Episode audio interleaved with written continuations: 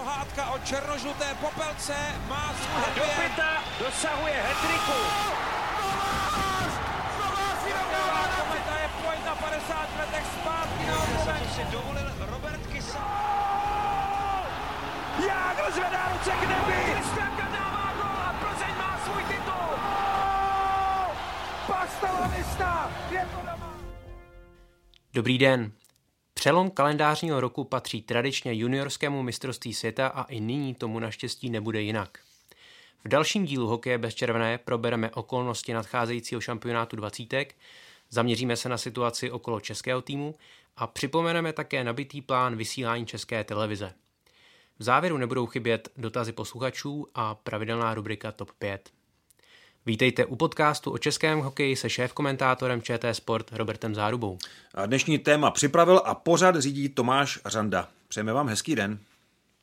Juniorské mistrovství světa letos odstartuje na božího dvánoční.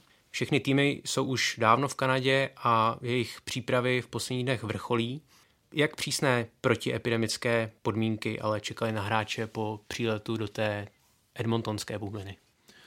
Po té přípravě doma, každý tedy ve svém, Švédové ve Švédsku, Češi ve Vyškově, zužování nominací a odletu, který byl komplikovaný, protože se ukázalo, že ty letouny a některé výpravy na to upozorňovaly dopředu, nebyly dostatečně veliké, takže se tam nevešla bagáž, takže bagáž musela být v horním kokpitu, což některé výpravy odmítly z bezpečnostních důvodů.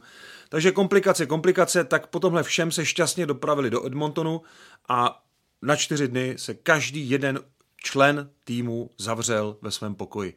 Nesmí vycházet, nesmí se s nikým kontaktovat, jídlo mu dají za dveře, takže jediná vlastně komunikace mezi hráči a mezi hráči a trenéry byla přes různá sociální média, nebo respektive přes různé technické prostředky, včetně individuálních tréninků, včetně pohovorů po pětkách, meetingů celého týmu a tak dál.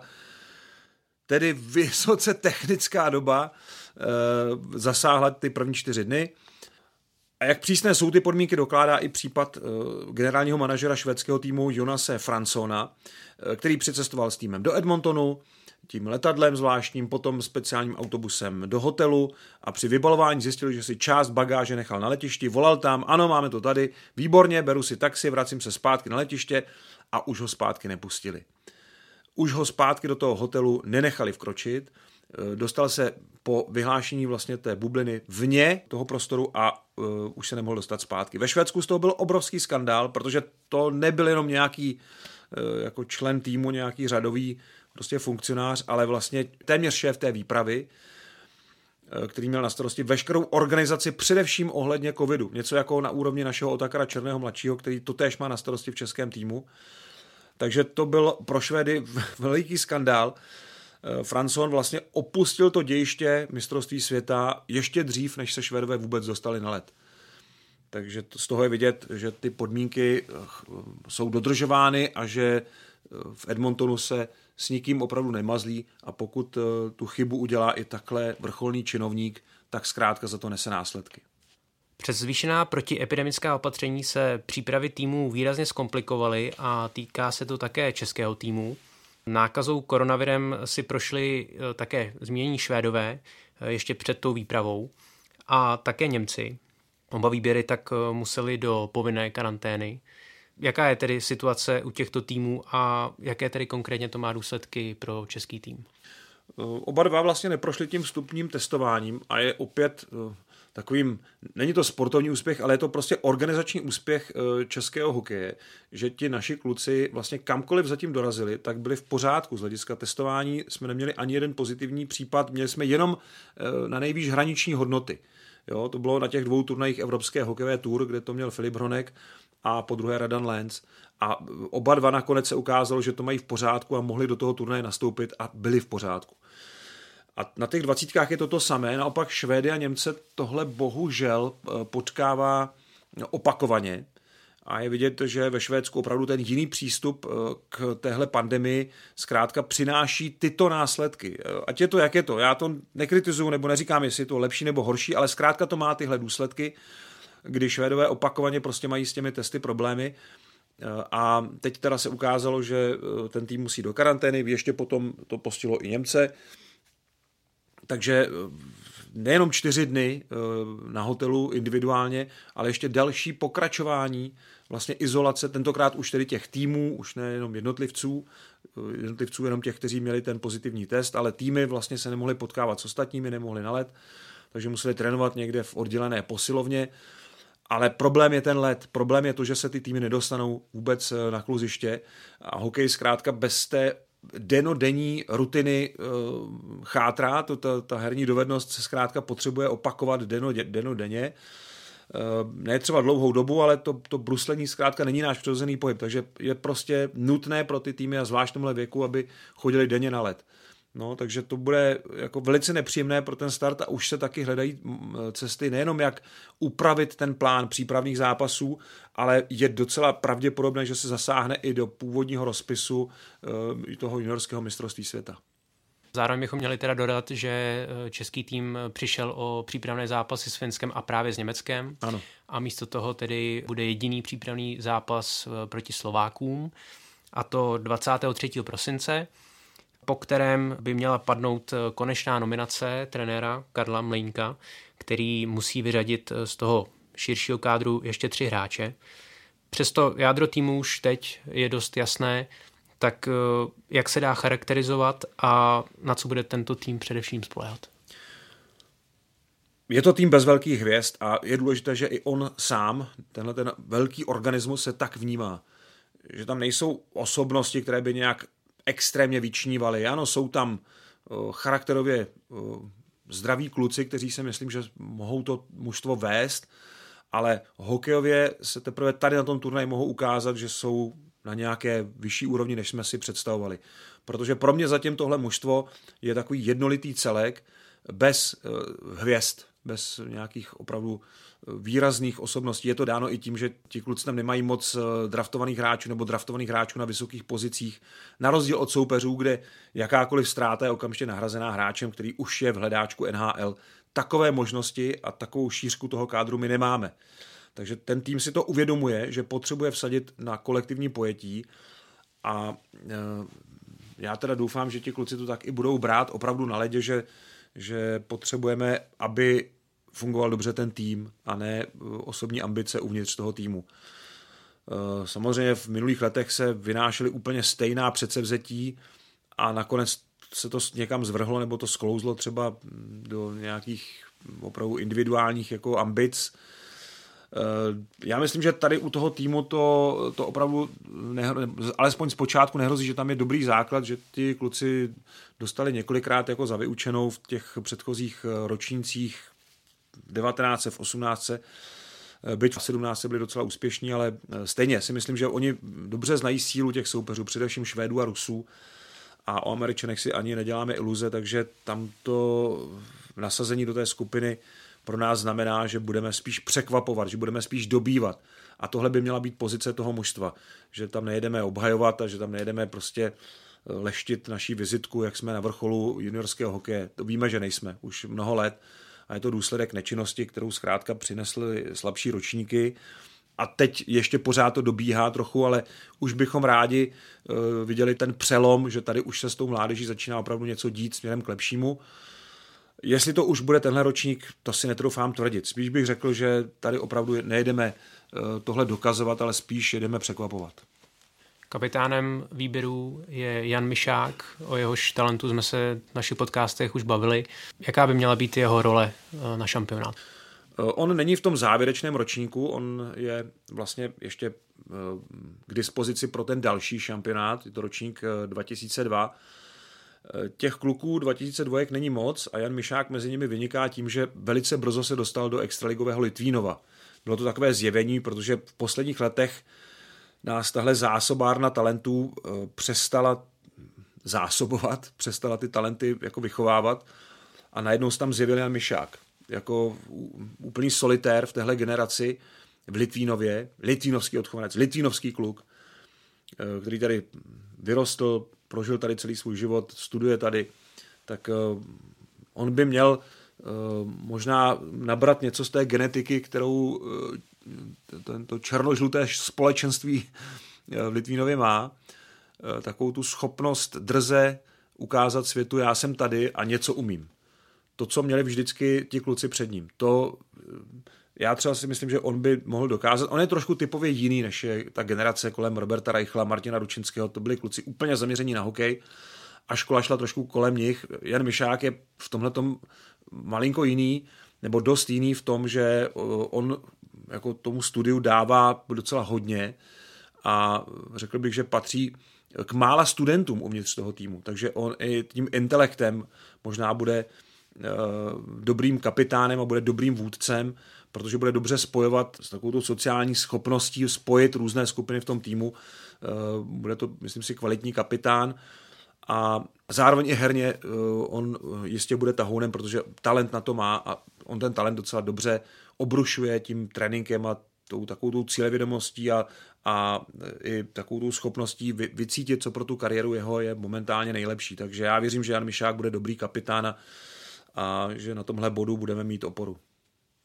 Do konečné nominace se všeobecně vzato počítá se 17-letými beky Davidem Jiříčkem z Plzně a Stanislavem Svozilem z Komety, kteří se představili také na seniorském turnaji Karialy v rámci Eurohockey Tour a jsou tedy z toho nejmladšího ročníku 2003 jaký prostor by měli nebo mohli dostat a mají na to, aby se objevili oba v prvních dvou obraných párech? Mně se zdá, že Stanislav Svozil eh, trochu ustoupil z toho tempa, on nastoupil raketově do komety, okamžitě byl vlastně v tempu extraligových zápasů a letos na podzim tím, jak Kometa málo trénovala, jak se vlastně pořád plácela v té karanténě, tak se mi zdá, že jemu to dost uškodilo. A bylo to vidět i na tom turnaji Karialy, kde prostě nebyl tak dobrý, jak by podle mě mohl být. Eh, uvidíme, jestli to Manko už dohnal, to bude jeden z otazníků na začátku turnaje, protože je to jeden z důležitých hráčů, ale eh, momentálně se mi jako ten lepší z té dvojice jevil David Jiříček. Já když jsem byl ve Vyškově se podívat na soustředění dvacítky, tak David Jiříček tam byl v přesilovkové formaci. Eh, takže je vidět, že trenéři mu věří. A když jsem ho viděl hrát na, na tom turnaji Karely, jak bez respektu tam mydlil prostě Rusy a jak, jak eh, se nebál rozehrát, jak se nebál prostě řešit situaci tvořivě. Nejenom prostě, že odpálil ten puk a hlavně je to ode mě, ale chtěl hrát, chtěl, chtěl puky, eh, nabízel se a věřil si. Už v tom seniorském hokeji si věřil. Tak eh, pro mě to je jedna z potenciálních osobností toho mužstva, přestože mu je teprve 17 a naskočil do té extraligy teprve letos na podzim, no teprve už letos na podzim vlastně v těch 17, ale v porovnání se Standou s Vozilem trochu později. A David Jiříček i těmi parametry, které má fyzickými a tím, jak je schopen to ubruslit, já si myslím, že to může být eh, jeden ze dvou nejlepších beků v mužstvu, ale samozřejmě potvrdit to musí na ledě. To, co ale ukazoval v té přípravě v extralize a nakonec i v tom seniorském Ačku, to mě utvrdilo v tom, že to je talent, na kterém se v Plzni velice pečlivě pracuje. Česká juniorská reprezentace toho letos moc neodehrála. V letní přípravě se hrála jen tři duely se Slovenskem a chyběla jí další mezinárodní střetnutí. Bude se na šampionát obecně nahlížet nějak jinak, eh, nebo je ta situace, komplikovaná situace pro všechny týmy stejná?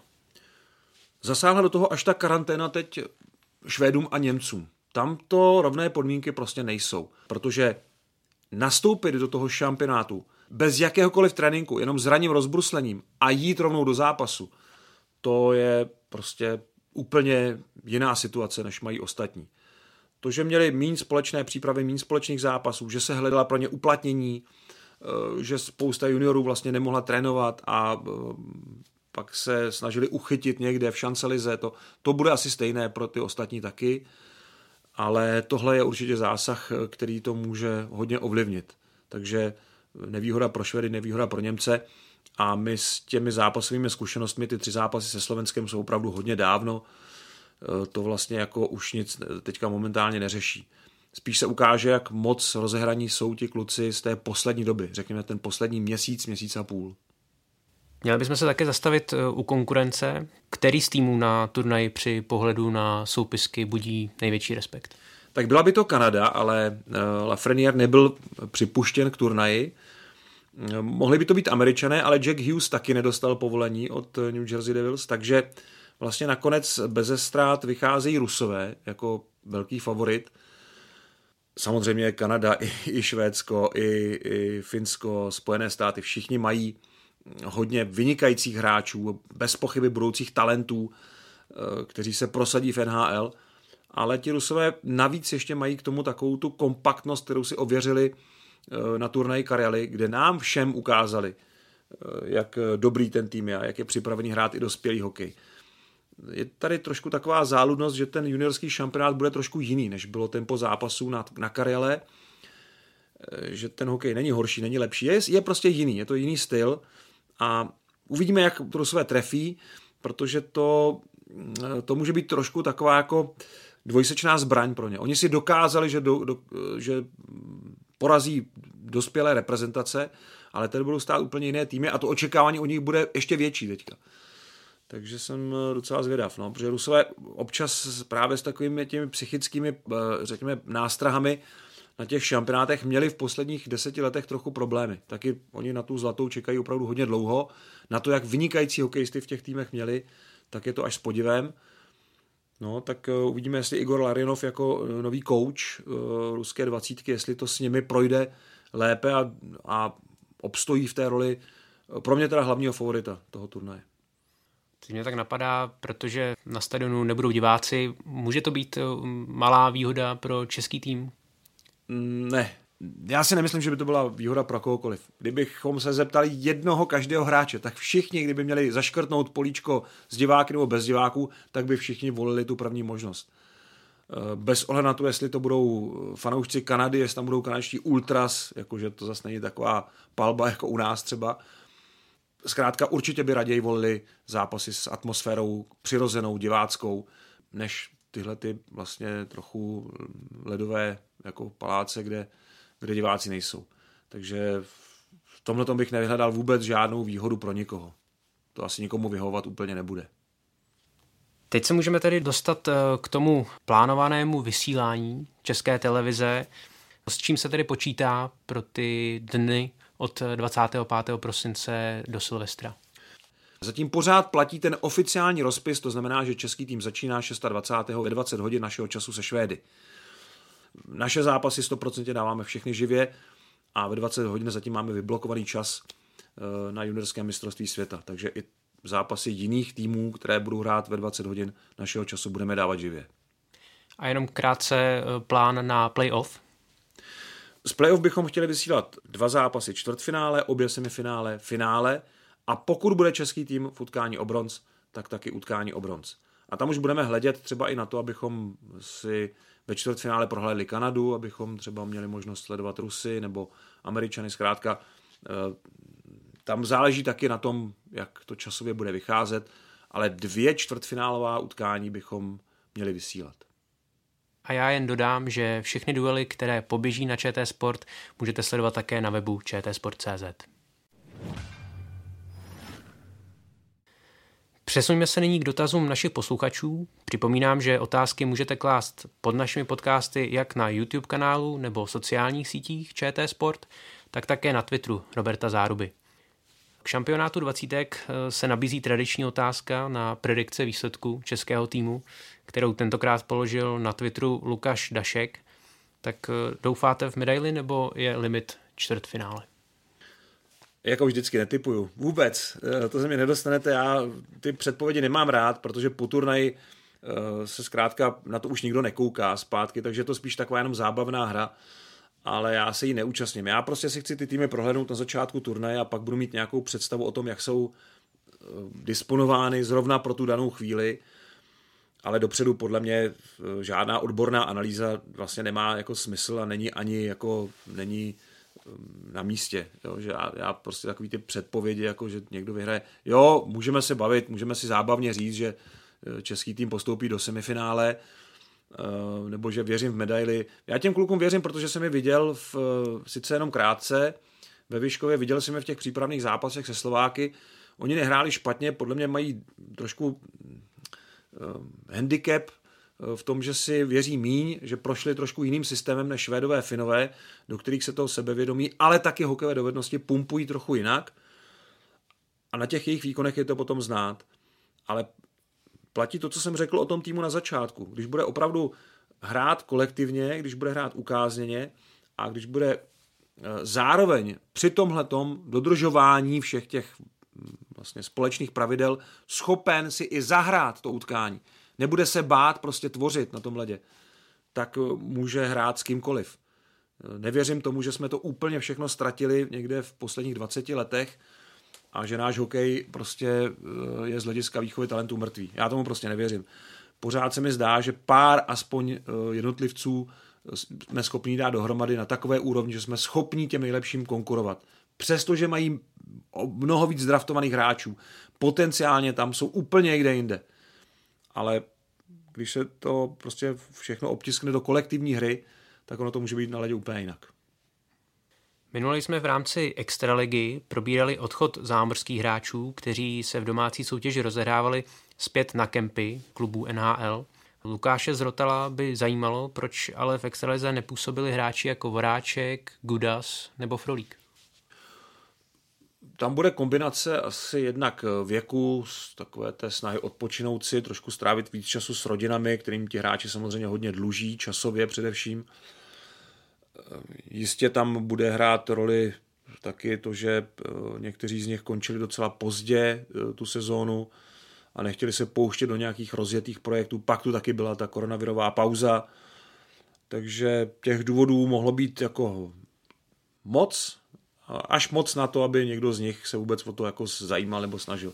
Vím, že Radko Gudas byl asi nejblíž, že se jako rýsoval jeho start ve Spartě, ale přece jenom Oni byli doma od toho, aby se připravili na sezónu NHL. Tam bychom mohli jmenovat i hráče, řekněme, mladší, Davida Pastrňáka, Ondřeje Paláta, který vyhrál Stanleyův pohár. Ale zrovna on a Honza Ruta končili strašně pozdě. Ten boj o Stanleyův pohár se protáhlo do hlubokého léta, takže oni potřebovali opravdu odpočinek, aby mohli zase pořádně zatrénovat a připravit se na tu další sezónu. No a to je tak asi všechno. Pak taky je tady zájem klubů, který asi určitě nesměřuje k tomu, že ti kluci by tady riskovali nějaké zranění. Jo, u těch mladších přece jenom ta pravděpodobnost je menší, ale u těchto buď eh, hráčů s vysokými smlouvami, anebo eh, hráči, kteří jsou už starší a potřebují čas na regeneraci, tak možná hrálo i tohle roli. V Extralize ještě zůstaneme. Jak je to s reklamami v hokejových přenosech během hry? Martin Doležel se ptá, zda by se reklamy v pravém dolním rohu, které někdy zakrývají dění na ledě, nemohly přesunout do přerušené hry. Teď budu mluvit trochu proti možná vlastní televizi a proti tomu, co vlastně přináší do hokeje peníze. A to jsou vlastně sponzorské příspěvky partnerů, kteří chtějí být vidět. Mě teda už začíná trochu eh, dost vadit to, že ti partneři jsou jak na ledě, tak na dresech, tak ještě překrývají vlastně obě tyhle plochy a eh, derou se do toho prvního plánu v té injektáži. Tam má svá velikostní pravidla, musí to být eh, určitý zlomek jakoby toho celkového záběru a máte pravdu, že mnohokrát se v uvozovkách povede, to se spíš teda nepovede, že ten obdélníček překrývá nějakou část hry. My chceme pořád, aby ten hokej byl snímán víc dynamicky, než to je. Já jsem pořád nespokojen s tím, jak vypadá uh, velikost naší první kamery, respektive velikost toho záběru. Pořád si myslím, že bychom měli být blíž a že ten kameraman by si měl víc dovolit, měl by být odvážnější. Přestože to na některých stadionech, kde je menší odstup, přináší uh, takový uh, syrovější pohyb té kamery. Ale to pak znamená, že ten obdélníček překryje vlastně, reklamní překryje vlastně víc z toho záběru a to je malér, to prostě je, je chyba a jistě by bylo správné dávat to do přerušené hry, že tam by zase potřebujeme mít i ty detaily někdy čisté, někdy opakované záběry potřebujeme mít čisté. E, není úplně jednoduché to umístit přesně, ale e, to, jak to někdy děláme, je opravdu nešťastné. To jako na tom opravdu musíme zapracovat. E, není to úplně to, co bychom řešili teď hned, jako teď máme spoustu jiných jako věcí k řešení, ale výhledově to určitě máme v, v plánu něco jako malinko to vylepšit. Chápu, že sponzoři musí být někde vidět, ale mně připadá, že u nás máme teda talent na to, jak je ukazovat eh, na co nejméně vhodných jako místech a pozicích. Stává se nám to strašně často, že to propojení toho partnerství a hry, že je prostě upravené tak, že se tam víc projevuje právě ten sponsoring než ta hra. A to si myslím, že neprospěje ve finále ani tomu sponsoringu. A v závěrečné rubrice TOP 5 vám nabízíme výběr nejlepších individuálních výkonů českých reprezentantů na juniorských šampionátech. Individuální výkony mám vždycky navázané eh, na nějaký kolektivní úspěch. Takže začnu eh, číslem 5. Robert Reichl v roce 1990, kdy vyhrál kanadské bodování s bilancí 10 gólů, 11 přihrávek. Na druhém místě byl Jaromír Jágr, a na pátém místě byl Robert Holík. Takže slavná juniorská lajna, ale nestačilo to navíc než na bronz. Takže proto jenom to číslo pět. Jinak by tenhle výkon pro mě byl číslo jedna jednoznačně. Protože Robert Reichl taky dlouho držel ten rekord v počtu bodů na juniorských šampionátech. Číslo čtyři, Milan Kraft a tým mistrů světa z roku 2000, takže vlastně další výročí. Milan Kraft byl tehdy velmi produktivní, byl myslím druhý v tabulce produktivity 7 plus 5 vlastně se vklínil mezi bratry Sedíny, kteří byli první a třetí, ale hlavně pomohl k titulu mistrů světa, k tomu prvnímu, který jsme vyhráli. Číslo 3 Vladimír Růžička, to bylo zjevení. V roce 1983 hrál československý tým sedm zápasů. V těch sedmi zápasech Vladimír dal 12 gólů, měl sedm přihrávek. Stačilo to teda jenom na stříbrnou medaili, jo, v týmu byl vlastně i e, Dominik Hašek, teda doufám, že tam byl Dominik. 12 eh, plus 7 to bylo každopádně. 19 bodů v sedmi zápasech. Jako to, co předvedl Vladimír Ružička individuálně a on měl taky výborná křídla, ale nebyla to ta formace Jágr, Reichl, Holík. Takže pro mě číslo 3. A pak mám dva brankáře, protože my jsme ty juniorské tituly vlastně na přelomu tisíciletí eh, vyhráli především díky golmanům, kteří jsou neprávem zapomenutí, protože už prostě zkrátka propadli někde Eh, tím sítem dalších brankářů, dalších generací. Takže číslo dvě, Zdeněk Šmíd. Sedm zápasů, pět vítězství, dvě remízy. Eh, včetně eh, vítězství nad Rusy ve finále 1-0 na nájezdy. Takže to byl velký brankářský majstrštyk. A Zdeněk Šmíd tehdy v nájezdech vlastně vychytal tu nulu a byl hlavním hrdinou těch oslav právem, protože byl hlavní postavou toho zápasu. A číslo jedna Tomáš Duba. Eh, o rok později se mu podařilo to tež, ale byl ještě výraznější. Stejně jako Zdeněk Šmíd. Odchytal všech sedm zápasů toho mistrovství světa. V těch sedmi zápasech to byl naganský výkon, dostal 8 gólů. Měl úspěšnost skoro 95%. Úspěšnost zákroku. To je neuvěřitelné. A co je ještě důležitější? Chytal vyrovnané zápasy. My jsme tehdy nedrtili ty soupeře nějak výrazně. My jsme třikrát vyhráli o gól, jednou myslím o dva Dvakrát jsme porazili Švédy, Finy, Američany, Švýcary, ale bylo to vždycky těsné, takže na tom brankáři byl obrovský tlak a Tomáš Duba ho výborně zvládl. Pro mě to je nejlepší individuální výkon zatím v historii juniorských šampionátů. Tak to je z dnešního podcastu Hokej bez červené všechno. Připomínám, že všechny díly, včetně Hokej Focus podcastu, najdete na webu čtsport.cz, ve všech podcastových aplikacích a na YouTube. Mějte se fajn a užijte si sváteční hokej. Krásné Vánoce a rozbalujte dárky. Každý den vám nabídneme jeden hokejový zápas.